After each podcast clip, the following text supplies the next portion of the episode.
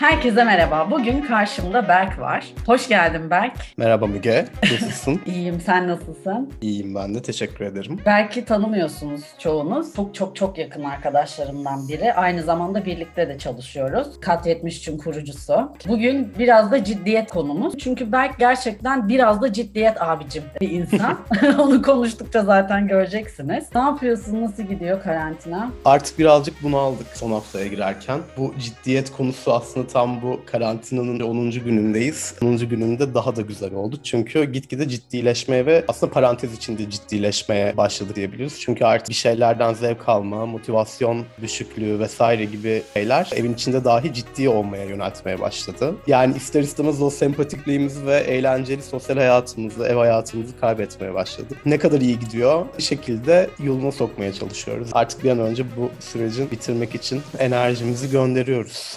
Evet bir de biz her gün beraber ilk defa bu kadar uzun süre ayrı kaldık. 10 gündür ofiste beraber değiliz, beraber girip çıkmıyoruz filan. Bu beni de çok etkiledi gerçekten. Evden iş yapıyoruz bir şekilde ama ofisteki tadı vermiyor. Kesinlikle. Ben sabah ilk ben gidiyorum ofise.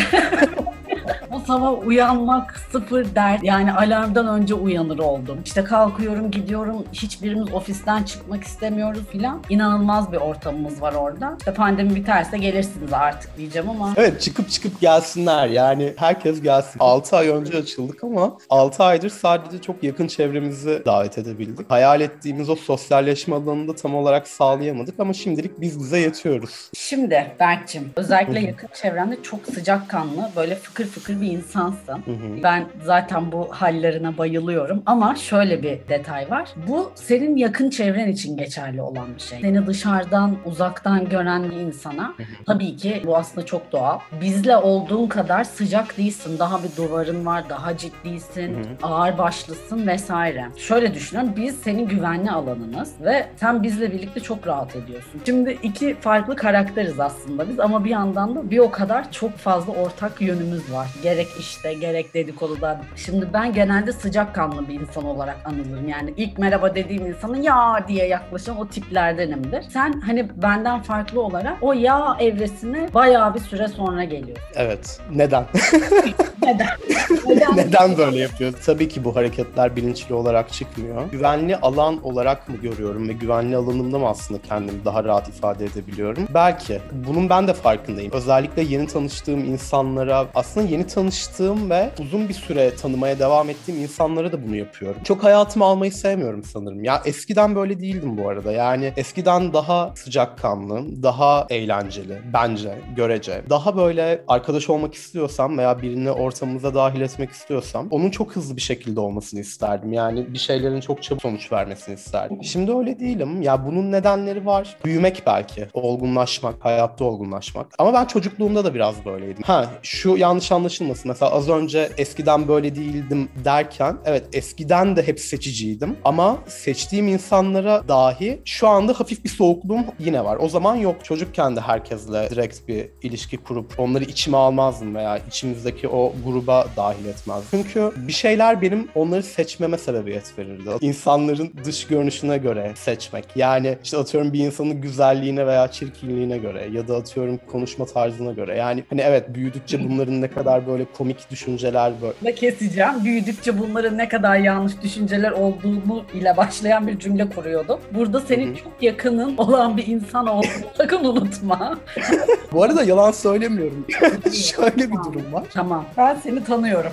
Hala bir noktada yargılayıcı insanlarız. Ben ne kadar sıcak olursam da olayım bir şekilde o kadar bir noktayı Ama geçemediğim Müge herkes yargılayıcı. Yani şimdi buradan herkes ne kadar humanist olduğundan bahsederse gerçekten yalan söylemiş olur. Hani bu daha önce sizin konuştuğunuz herkes dedikodu yapar mı? Bazıları yapmaz. Hani yalandır ya herkes aslında dedikodu yapmayı sever. Bence bu da bir yalan. Kimsenin böyle bir seçici olmadan herkesi içine aldığını kabul etmiyorum. Öyle bir şey olduğunu düşünmüyorum. Onlar zaten daha çıkar ilişkisi belki belki. Evet gerçekten eskiden bu şekilde düşünürken büyüdükçe ve hayatı gördükçe düşüncelerim kesinlikle kırıldı. Bu şekilde yaklaşmıyorum insanlara mesela. Belki beklentilerin değişti çünkü. Oturup bir şeyler konuşabileceğin gerçekten bir sorunun olduğunda sana çözümle gelecek insanlar biriktirmeye çalıştın zamanla. Ee, belki de eskiden mesela insanları böyle dış görünüşüyle yargılarken tabii hani burada beni tanımayan insanlar da ya bu çocuk ne diyor böyle dış görünüşle yargılamak gibi düşünebilir. Bu aslında dış görünüş sadece böyle estetiksel anlamda da değil yani birçok. Ya değil e, tabii canım oturup şey- kalkma garsona hitabın bile yani. Evet evet yani her şey bunun. Ya tabii ki hayata bakış açın 20 yaşında farklı, 25 yaşında farklı. Şimdi biz 30 yaşına geldik artık 30 yaşında çok farklı olmaya başlıyor. Ve kesinlikle benim enerjimi düşürecek olan, beni aşağıya çekecek olan, diyorum para kazanmamı engelleyecek olan, mutluluğumu engelleyecek olan hiçbir kimseyi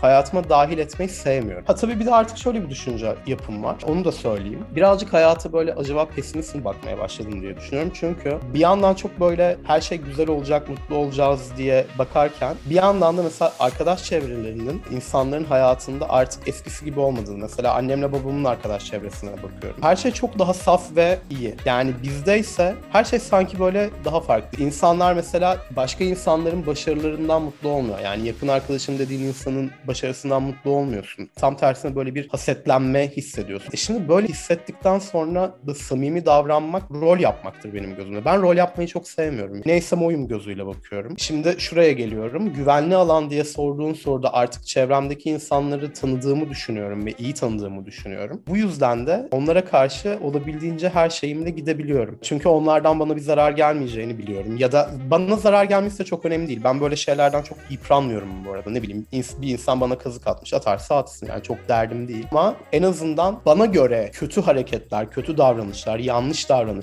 enerjimi düşürecek davranışlar yapmayacağını bildiğim insanları çevremde tutuyorum. Bu arada gibi olan- okulunu ve mesleğini de söyle. mimarım. Mimar Sinan'dan mezunum. Mesela Mimar Sinan'ın bende çok büyük bir yeri var. Çok büyük bir etkisi var. Benim hayat görüşümde ve gelişimimde. Şimdi hem okuduğum okulun etkisi çünkü bir noktada sosyal çevrem orası olmaya başlamıştı. Ve oradaki tanıştığım insanlar, mesela İstanbul'da yaşayan insanlar, yine Anadolu'dan gelmiş olan insanlarla vesaire bir araya geldiğimizde oradaki verilen etiksel aslında kavramlarla beraber sadece bir şey, bir konu hakkında öğrenim görmüyor. Seni hayata da hazırladığını fark ediyorsun. Ben en azından öyle düşünüyorum. Şimdi ister istemez bakış açısıyla büyümeye başladın. Çünkü daha 18 yaşındasın ve atıyorum 6 senede bitirdim ben okulu. 24 yaşına kadar, 25 yaşına kadar oradaydım aslında. Doğal olarak ilgi alanların vesaire değişmeye başlıyor. Yani çünkü daha çok küçüksün. Yani 18 yaş belki o zaman böyle bize büyük geliyordu ama gerçekten insanların ne kadar eşit olduğunu anladım. Hani o bakış açılarımın değişmesi aslında o sayede başladı. Mutlaka herkesin sosyal çevresindeki herkes aynı dili konuşmuyordur. Ama tabii ki hiçbir zaman da şöyle bir insan olmadım. Her zaman da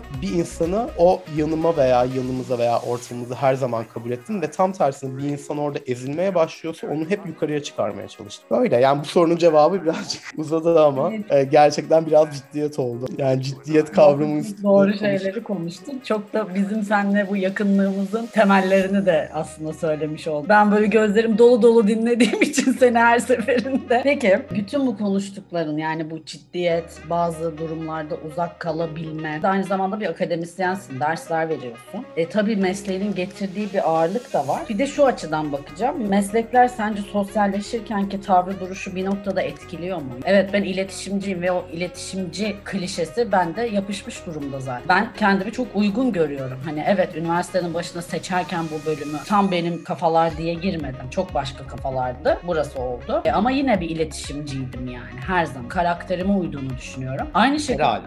herhalde. Bunu senin için de düşünüyorum. Yani bir mimarlık duruşu olan bir meslek. Ben demiyorum bu arada iletişimciler duruşsuz, karaktersizdir. Biz de karakterliyiz ama biraz daha böyle işin eğlence kısmından bakabiliyoruz vesaire vesaire. Daha sosyal ilişkilerimizin güçlü olması gerektiği yerler daha fazla oluyor. Yalnız başımıza çok çalıştığımız olmuyor bizim. Biliyorsun sen de zaten artık. Şuna geleceğim. Yani bu mimarlık mesleğini seçerken sen her zaman mimar olmak istiyor muydun? Şöyle, evet tabii ki böyle şey olarak girmedim. Bu mesleğe bence öyle girilmemeli zaten. Yani mimarlık okuyayım, e, mimar olayım ben de diye girerseniz zaten şu anki toplumdaki mimarlarla karşılaşabilirsiniz arkadaşlar. Şey yani. ya Twitter'da falan apartman yapmış ama merdivenin çıktığı yer yok duvara çıkıyor. Ya o kadar Mali facialar. o kadar o kadar da değil de Net Ya- olarak. Trabzonlu müteahhitler.com O kadar garip bir meslek ki aslında mimarlık bana kalırsa. Yani çok fazla hayatın içine dahil etmen gereken bir meslek ve hani bu yüzden şimdi hani bizi dinleyen böyle 18 yaş e, altı ve üniversite sınavına hazırlanan arkadaşlarımız varsa şayet hayatınızın merkezine koymayacaksınız bu mesleği kesinlikle seçmeyin. Belki ee, kariyer Efendim. günleri değil burası aşkım. Olsun. Şimdi çocukluğum hep benim böyle bir şeyle geçti. Atıyorum 6 yaşında tiyatro eğitimi aldım 4 sene Antalya'da ve sonra dans etmeye başladım. Hatta annem beni zorla koroya falan gönderdi tiyatro kapanınca. Koroyu çok sevmedim çünkü onların söylediğine göre solist olamadığım için koroda olmak istememişim mesela. Ben sürekli aslında böyle bir sanatın böyle içinde yer alan bir çocuk. Ama sayısal yönüm de iyiydi. Yani bu analitik zekayı sanatla kavrayabileceğiniz, böyle meç edebileceğiniz bir meslek araştırdığınız zaman aslında mimarlık burada ilgi çekmeye başlıyor. Mesela hiçbir zaman kötü mekanlarda kalmaktan zevk almadım. Doğal bir yolla karakterine uygun olarak o mesleğe yöneliyorsun. Neysen o oluyorsun. İleride de yaptığın evet. işten memnun oluyorsun, mutlu oluyorsun ve başarılı olma şansın çok daha artıyor. Kesinlikle ben de aynı şeyi düşünüyorum. Bu mesleği seviyorum. Bu mesleğim diye alıyorum. Hani ciddiyet konuşuyoruz ya. Aslında senle benim iş yapış şekillerimiz aşırı benziyor. Bak kaç aydır birlikteyiz sabah akşam ayrı odalarda çalışıyoruz ama sürekli senle olan iş evet ayrı sektörlerde de olsak iş yapış şekli vardır bir insanın yani. Onların birebir meçleştiğini görüyorum. Ya bunu senle de zaten çok konuşuyoruz ofiste gün içinde herhangi bir şeyde. Sence şimdi beni de biliyorsun. Bu kadar böyle kontrolcü vesaire. Sorumluluk sahibi olmak. Yani biz aslında neyiz? Bizim o arada gelen kendi iç çatışmamız diyeyim. İkimiz adına konuş. Bir anda böyle bir ya çöküyoruz, aşırı heyecanlanıyoruz veya bizle ilgili nasıl tanımlıyorsun? Manyak mıyız biz?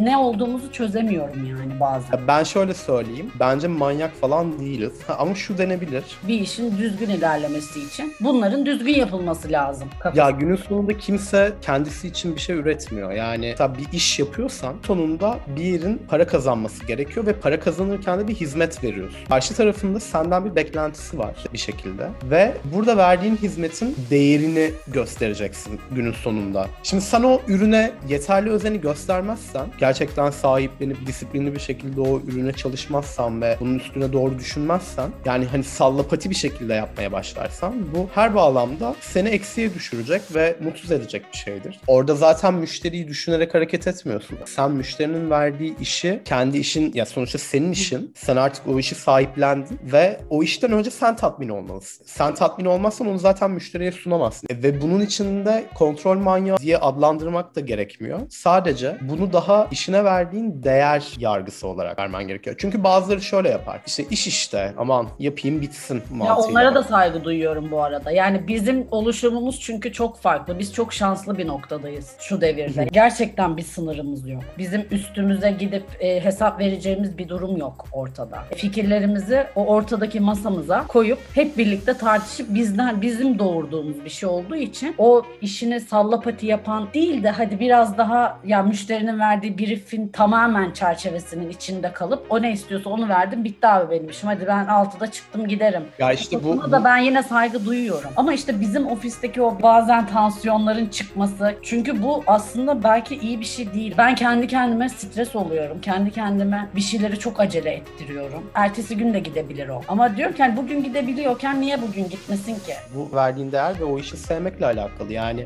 bu kontrol manyaklığı olarak adlandırmıyorum ben bu işi. Ha bir de böyle insanlara ihtiyaç var. Yani çünkü herkes böyle de değil. Şimdi biz 7-8 kişiyiz. 8 kişiden 3 kişi böyledir. 5 kişi böyle değildir. O 5 kişiyi de kamçılayacak birilerine ihtiyaç vardır. Yani sonuç olarak biz bunu gergin bir şekilde yapmıyoruz. Sadece ya benim için şey çok önemli. Disiplin çok önemli. Liderlik sadece şunu yapacaksın, bunu yapacaksın, şöyle yapacaksın, böyle yapacaksın değil. Ve her zaman da şunu söylerim. Bence herkes bildiği işi yapsın. Şimdi mesela 30 yaşına yaklaştıkça bazen böyle geçmişi düşünüyorum. Hani mesela 30 yaş çok garip bir duygu bence olacak. Yani hani birkaç ay kaldı 30'a girmeme. Şimdi sen söyleyince ben de düşünüyorum. Geçmişe dönüp baktığım zaman. Ben de mesela o zamanki arkadaşlarımla konuştuğum zaman böyle bir konu açıldığı zaman onların o anlattığı benle ilgili hikayeler ya Müge hatırlıyor musun falan hatırlamıyorum. Hayır hatırlamıyorum oluyor. Hani bilmiyorum ne kadar çılgınmışım. 6-7 sene öncesiyle şu anki Müge'nin arasında dağlar kadar fark var. Yani iyi ki diyorum yaşamışım. O dönemler çizim yapmayıp dışarı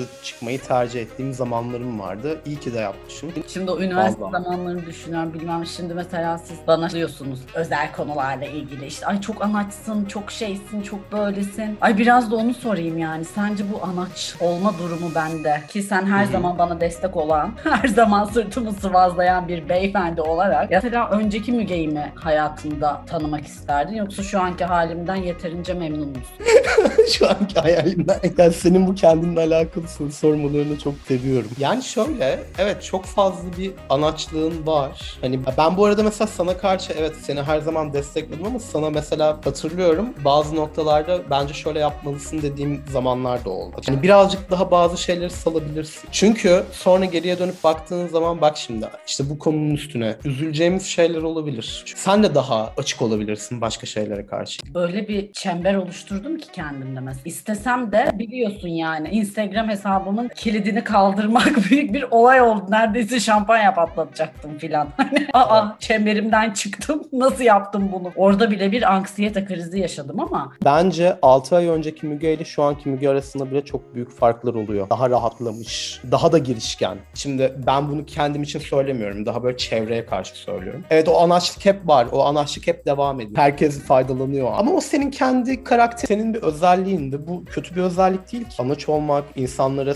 sevgiyle yaklaşmak, onları gerçekten korumaya çalışma içgüdüsü bence bu sana zarar verdiği zaman kötü bir şey olmaya başlıyor. Yani sana zarar vermediği takdirde bence bir sıkıntı yok. Senin daha farklılaştığını, yap tabii ki eski Müge olmak zorunda değilsin. O çılgın, çılgınlıklar yapmak demek değil bu zaten. Birazcık daha rahatlamak belki, daha rahat bakmak. Ofisten çıktık bir gün, işte gittik bir yerde şarap içerken birine laf atabilmek mesela. Yani bunu yapabilirsin bu yaşta. Hani bu bu kadar zor ve korkunç bir şey değil. Herkesin bir yöntemi var. Belki de öyle laf atmalısın mesela. Yani hani altıncı masaya benden bir şal.